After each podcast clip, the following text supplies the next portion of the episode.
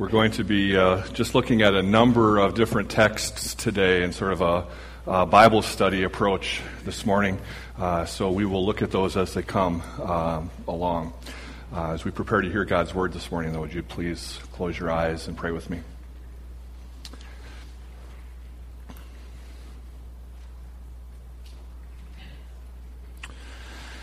Lord, as we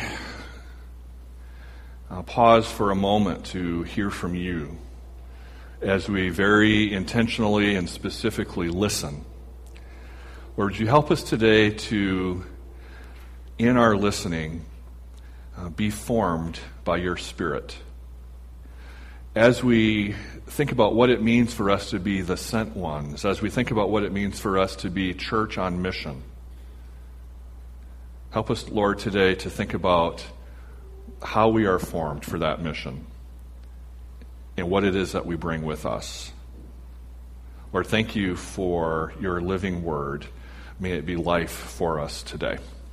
Amen. So,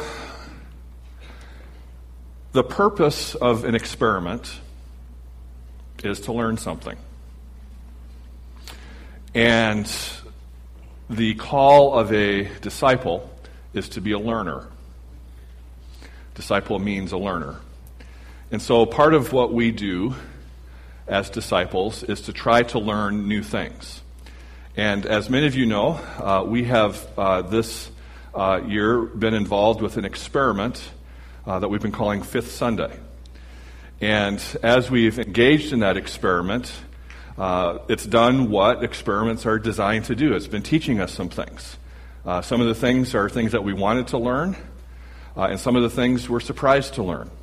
Uh, I've already shared with you that one of the things that we learned from the Fifth Sunday experiment is that there is a whole diversity of thinking about what does it mean to be a missional church.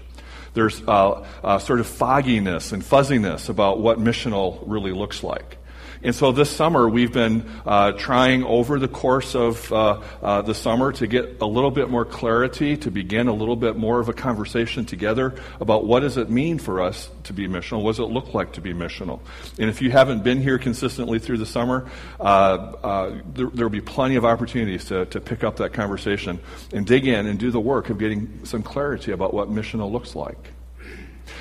One of the other things, though, that we learned in our Fifth Sunday experiment uh, that is also connected to what it means for us to be a missional church and what it is that we bring with us on mission uh, was a surprising thing. And one of the things that we learned uh, in our Fifth Sunday experiment is that not only is there a diversity of viewpoints and thinking about what does it mean to be missional, but there's also a, a diversity of viewpoints about what Sabbath is all about. And this morning, I want to do with you just a little bit of a Bible study on what Sabbath is all about as we think about being a missional church. Now, as we kind of look through the landscape of thoughts and views about Sabbath, uh, for some of us here, uh, one of the primary responses to the idea of a fifth Sunday is really visceral, it's really uh, quick, uh, it's really deep, and it's basically, you can't do that, right? Uh, if this Sunday has work involved, you can't do that. You can't work on Sunday. And that's a deep view. That's a deep view of the Sabbath. It's a deep view of uh, what it means to practice Sabbath. Uh, it's a view that says you have to be uh, in a sanctuary, you have to listen to a sermon, you have to sing some songs, you have to pray together. All of that is good, but primarily what Sabbath means is you don't do any work, right? It's one of the Ten Commandments. And what I want to say is, I have tons of sympathy for that view. I have tons of sympathy for that view. This is the world that I grew up in. This is the world that formed and shaped who I am today. Right? I have a ton of sympathy for that. It's, I grew up in a, I grew up in a home where there was a list as long as my arms about what you could and couldn't do on Sunday. Right? I don't know. If some of you grew up in homes like that, right? And in our house, when, when I was growing up, you, some, some of the things that we did, uh, you had to keep on Sunday clothes, right? Uh, you, you, you, you just dress nicer on Sunday than you did the rest of the week. Uh, on, on Sunday, uh, you didn't play rough right? There, there sort of a, right? No, nobody could really define what rough housing was, but uh, you knew it when you crossed the line, right? You could play gently, but not rough, right? So no rough play. Uh, you didn't do any sports on Sunday. Uh, you didn't uh, do any routine work on Sunday, right? I can remember uh, sort of driving along through the neighborhood, and, and every once in a while, somebody who didn't know any better was out mowing their lawn or washing their car on Sunday, right? And the whole tenor in our car, right, could just feels like, oh, you know, drive fast past that house before lightning strikes, right? Uh, you just didn't do that on Sunday. Uh, you washed your car on Saturday so that it would look good for everybody on Sunday, but you never washed your car on Sunday.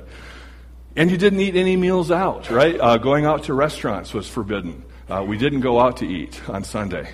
Uh, not because eating is prohibited, but because you don't spend money on Sunday, and you don't want to be the cause of somebody else having to work on Sunday, right? So we just stayed, you know, we, we ate at home on Sunday. And I'll never forget the very first time, it's just seared into my conscience, right? It's seared in there. The very first time I'd become friends with uh, our pastor's son. I was in fourth grade, and um, we were going to go back to his house after church one Sunday. We got into the car, and my pastor, fourth grade Michael, pastor, drives me to Arby's. I was like, you can't do this. this. You can't do this. You don't eat out on Sunday, right? You, you, this is just not done, right? You don't eat out. Uh, and, and there's a ton of focus on family time, right? Sunday is, how many, how many of you have said that? I've heard that sentence thousands of times. Sunday is family day, right? Sunday is family day. All kinds of views about keeping the rules on Sunday, and I have a lot of sympathy for that. Now, on the other hand, there's a whole swath of folks here who would say, you know what? I just don't get that at all. Right? That makes absolutely no sense to me at all. With everything that I have to do and all of the, demands that I have in life, you know, soccer tournaments, um, meals out, ho- household chores, travel, and all of those things have to just routinely be a part of every single day right? Uh, there's this, this, this antiquated idea of just sitting around for a whole day doesn't make any sense. It seems bizarre. It seems incomprehensible, and it seems incompatible with a fast, full, modern life. And so, what I want to say is looking at both of those sides of Sabbath keeping, right?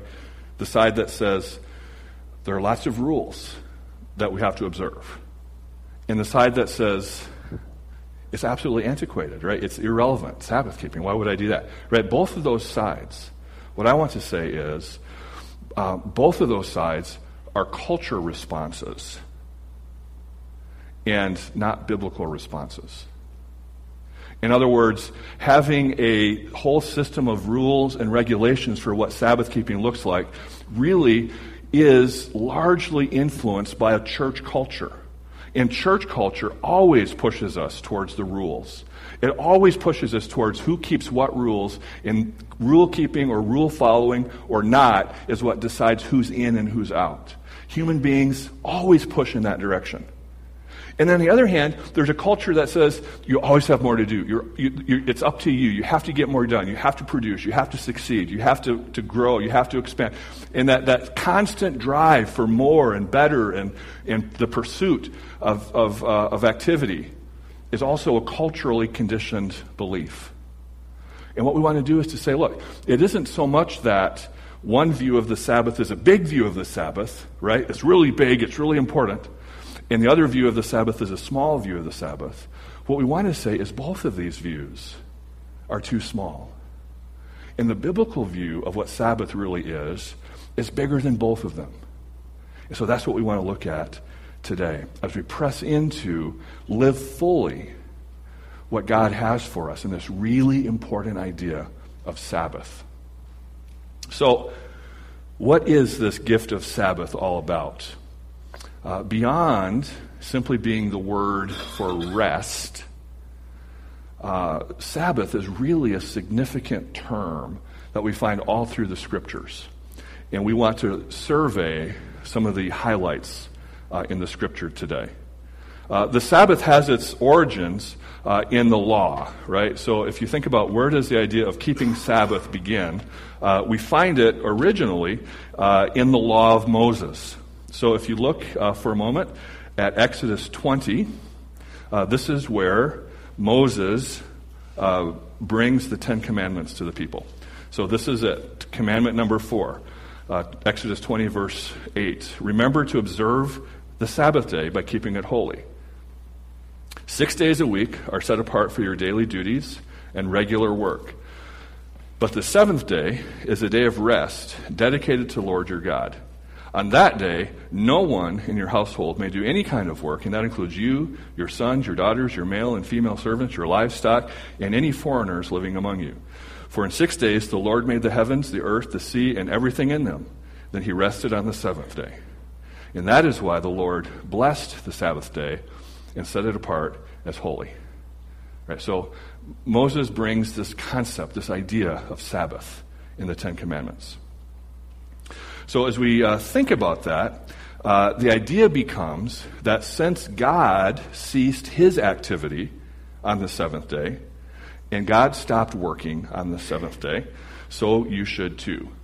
Right? So you should too. And so what that does is over time, as the Hebrew people began to figure out what does that mean to not work on the seventh day, uh, all sorts of rules started to build up, right? Uh, like barnacles attaching to the hull of a boat. Uh, the rules just keep building up and building up, and, and uh, they become extraordinarily detailed, right? Very, very precise, very, very specific. How far can you walk? How many steps can you go? How much can you lift? How much exertion is okay? But what happened as all of these very minute and specific details began to build up is that the heart of the Sabbath is completely lost.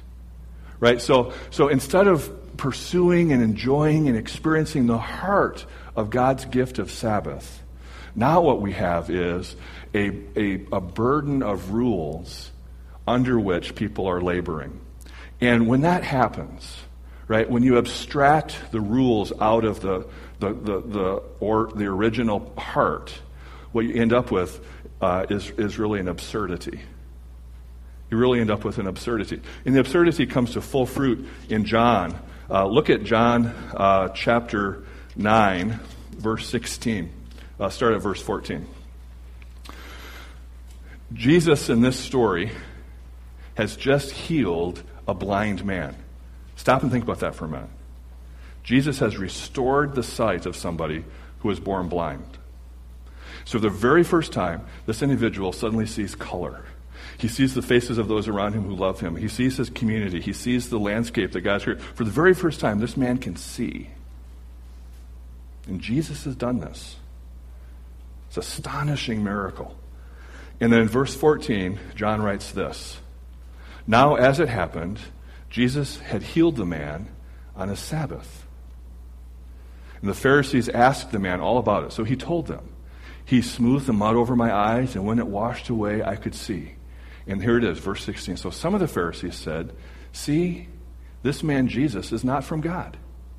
This man Jesus is not from God, for he is working on the Sabbath. What have they done? What have the Pharisees done? They have taken the, the, the abstraction of the Sabbath, they've taken the rules and the, the, the regulations of Sabbath, and made them the ultimate goal. They've elevated them to the point that they can even no longer recognize Jesus who a little bit later will call himself the Lord of the Sabbath. In their pursuit of Sabbath life, they are preparing to kill the author of life.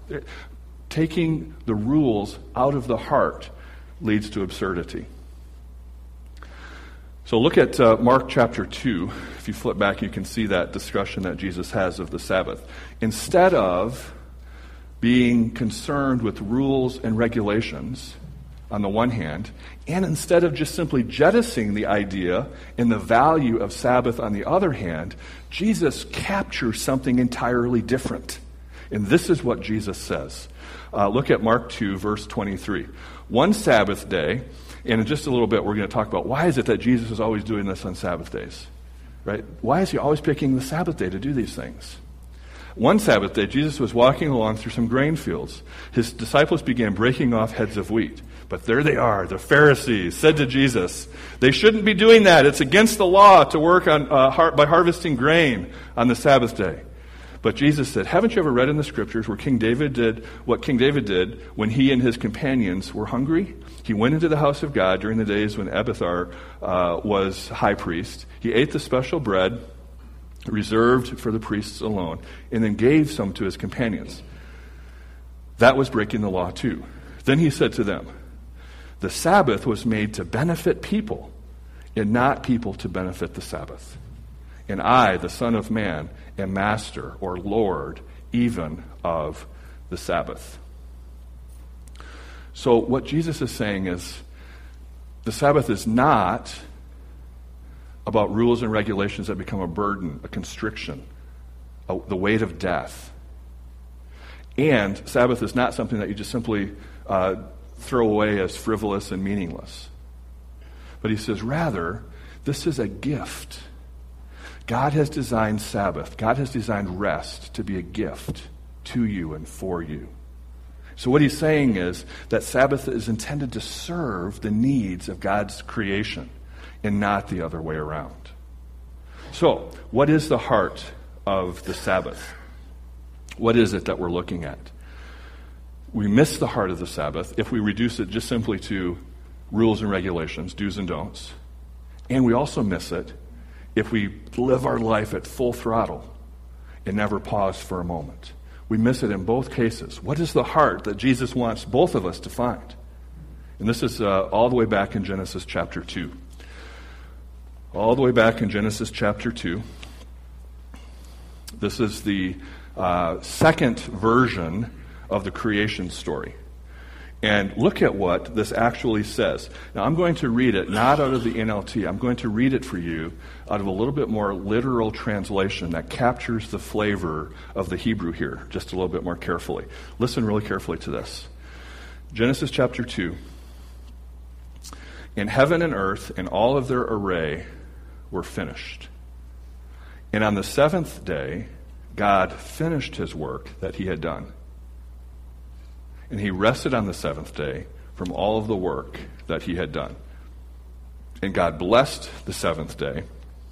He sanctified it because on it he rested from all of his work of creating that there was to do. So, did you hear that? Pay, pay really careful attention to what the text actually says. It's worth noting that the text doesn't say that God finished his work on the sixth day.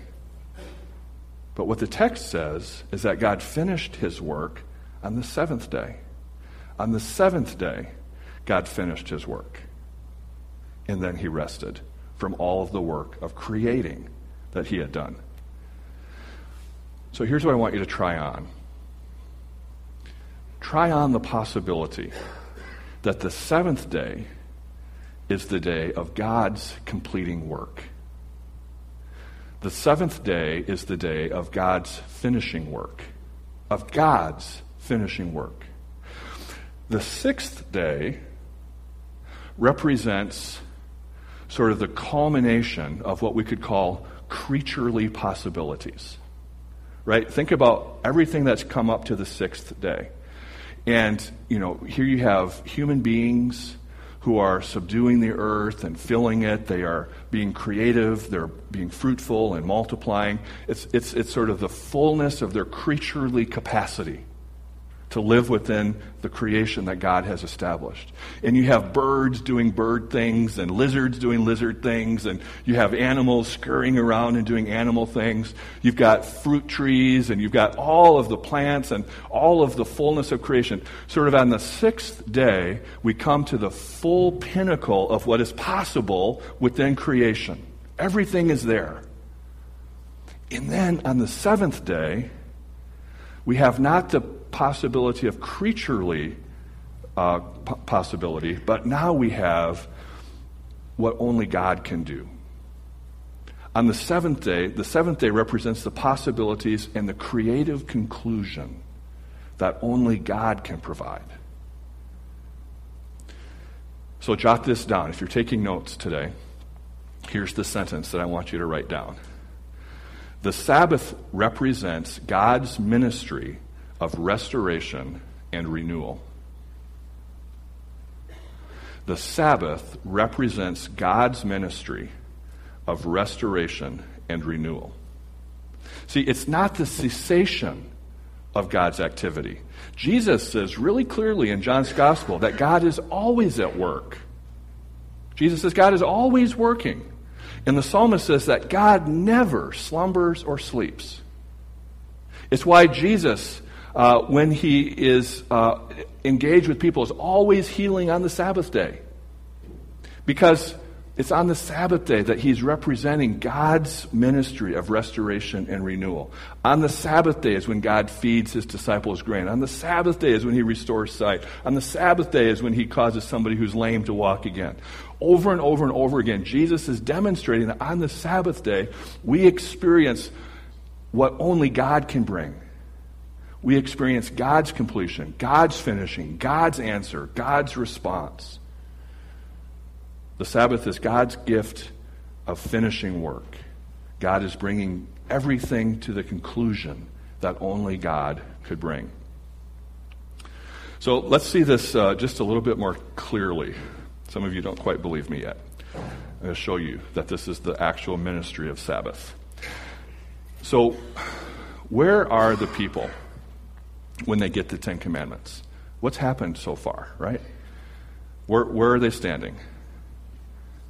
They're at Sinai, they're out in the wilderness, and they've just come out of Egypt, right? So stop and think about that for a minute. There's a lot of human history that has already been lived from the time of creation, from Adam and Eve, all the way to the point where Moses comes back with the Ten Commandments. There's a lot of human history in there. And from that time that Adam and Eve are created, to the time that Moses comes down from the, the mountain, there is no such thing as a Sabbath day. Right? There is no special day that's set aside. There's no Sabbath observance. There are no rules or regulations. There's nothing like that. There's no Sabbath day for all of that human history because the law hasn't been given yet. Nobody has thought to write that down. Nobody has, has made that a part of the pattern of living yet.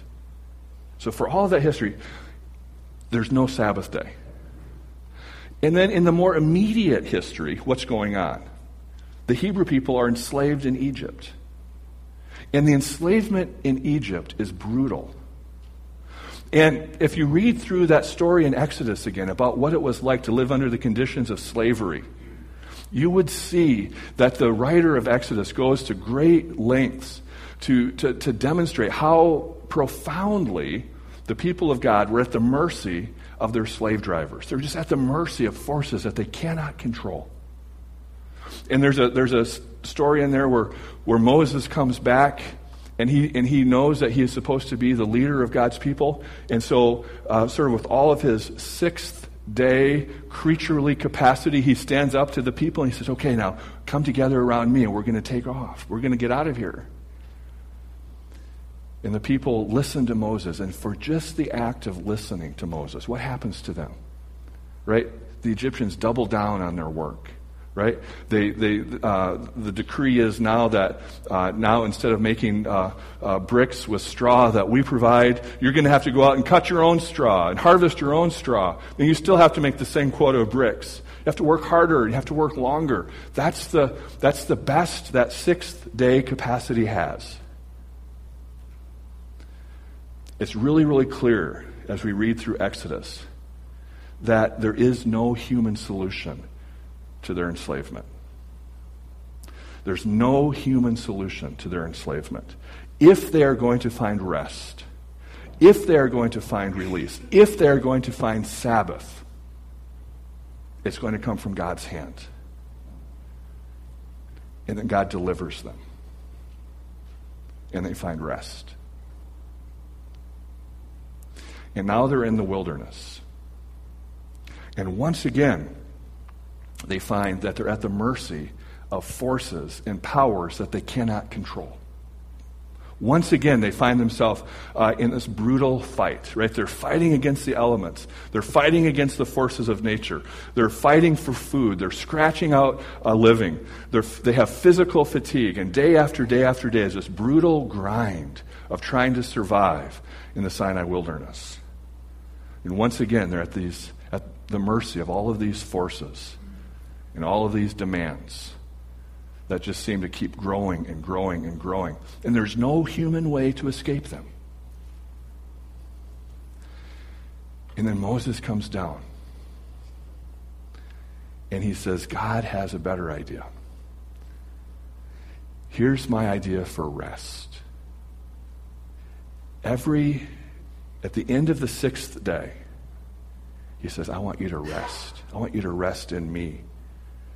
And at the end of the sixth day, the sun sets, and the Israelite stands up tall, shrugs off the burdens of the wilderness, turns his back on the forces that want to dominate and control him, turns away from every task that enslaves him.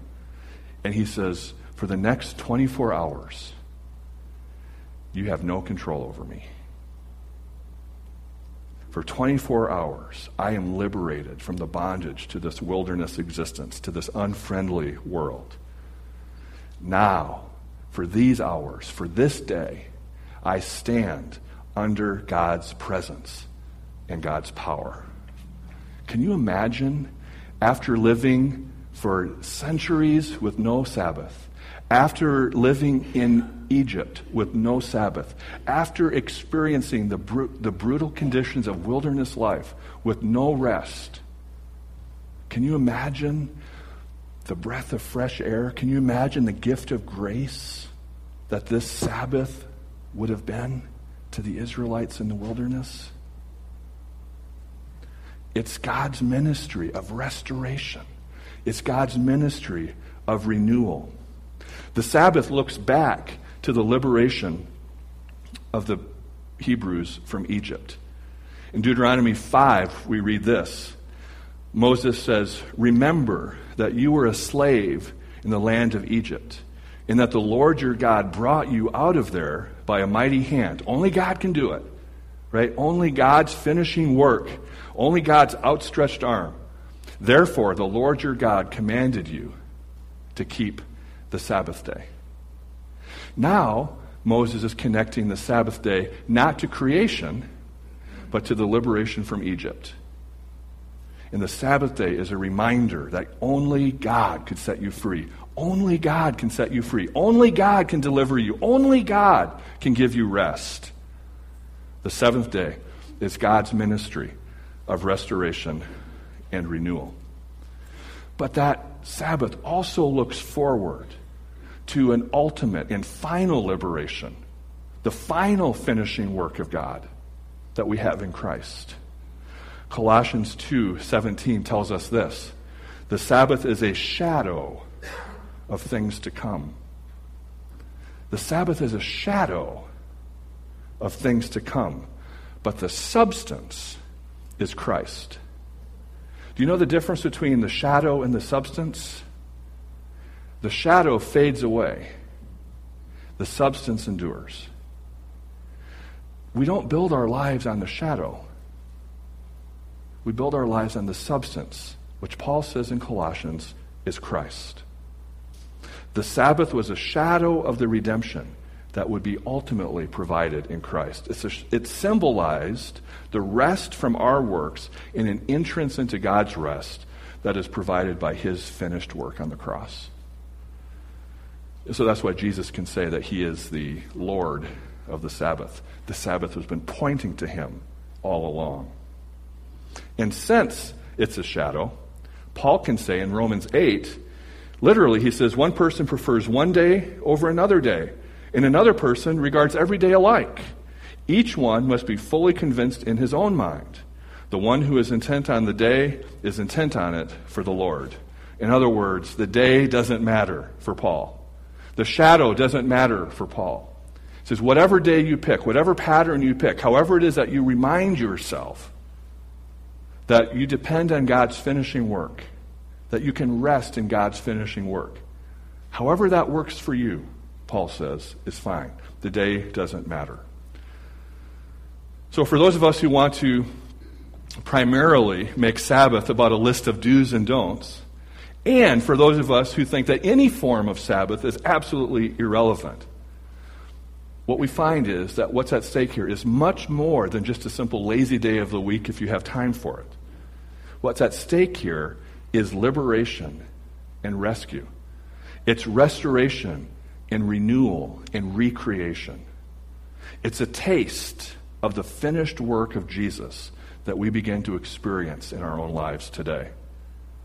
And as we over and over and over again come to the end of ourselves, as we come to the end of ourselves, right, as we realize the limitations of being sixth day creatures, as we realize that we don't have the resources to solve the problem, we don't have the, the solution to let us escape, we come to the end of ourselves and we have to finally and only rest in the seventh day finishing work of God.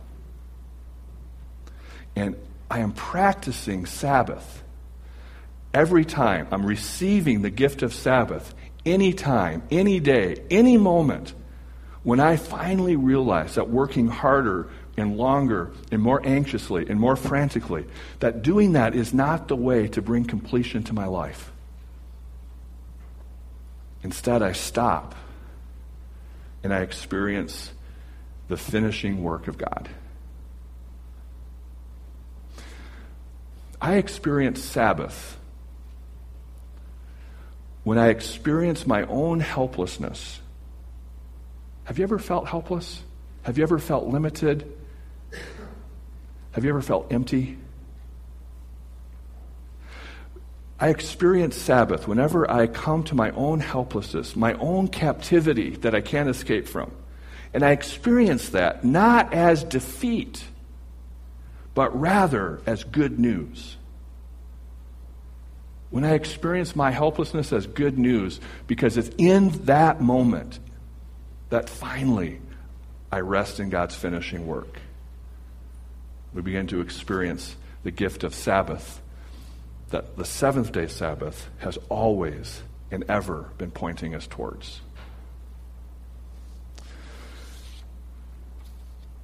And as we begin to experience that in our own lives, what does that mean for us on mission?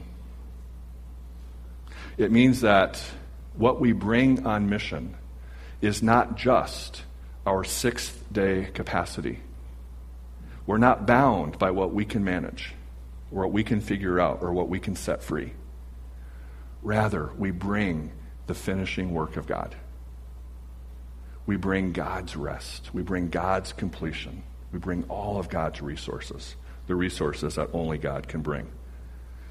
And so one theologian put it this way The ministry of the Sabbath is God's ministry, now expressed through Jesus Christ that seeks to relieve humans from oppression, pain, abuse, injustice, and everything that dehumanizes persons. The discipline of the Sabbath is our conformity to Christ as disciples who have ourselves experienced the first fruits of Sabbath rest in our own healing, and then seek the renewal and restoration of others as, though, as those whom God loves and seeks to redeem from the abyss. We're called to be Sabbath people. We're called to be people who have experienced in our souls, deep in our hearts and bones, the healing work, the restoration work of God, the work that sets us free that we could not and cannot and will not do on our own. And as we experience that freedom and healing, we have God to share with those around us. Would you pray with me, please?